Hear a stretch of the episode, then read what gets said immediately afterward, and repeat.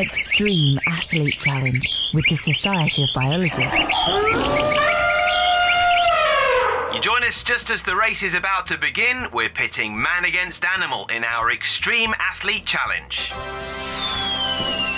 Today we're at the pool to find out who is the fastest swimmer. In lane one we have Cesar Cielo Filho, winner of the 100 metre freestyle at the 2009 World Championships in Brazil.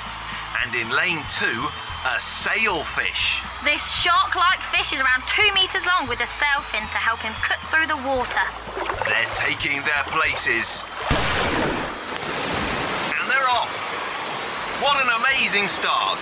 This pool is 50 metres long and Cesar Cielo can cover that distance in a little more than 20 seconds. Meaning his top speed could be as much as five or even six miles an hour. But wow, he's been left in the shallow end by the super swimming sailfish.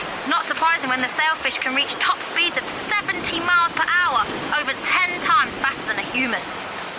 As we reach the finish, we can see that it's the sailfish who takes the prize. He's left Cesar standing, and he takes his place as the fastest swimming extreme athlete. Well done to Sailfish. Extreme Athlete Challenge with the Society of Biology.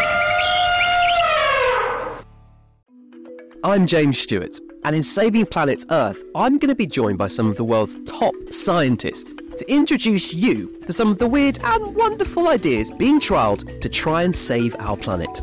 Led, of course, by your questions. Hi James, I know that climate change is affecting our oceans. Is there anything that's being done to look after it? And one of the solutions involves dolphin poo. This is Saving Planet Earth, available wherever you get your podcasts.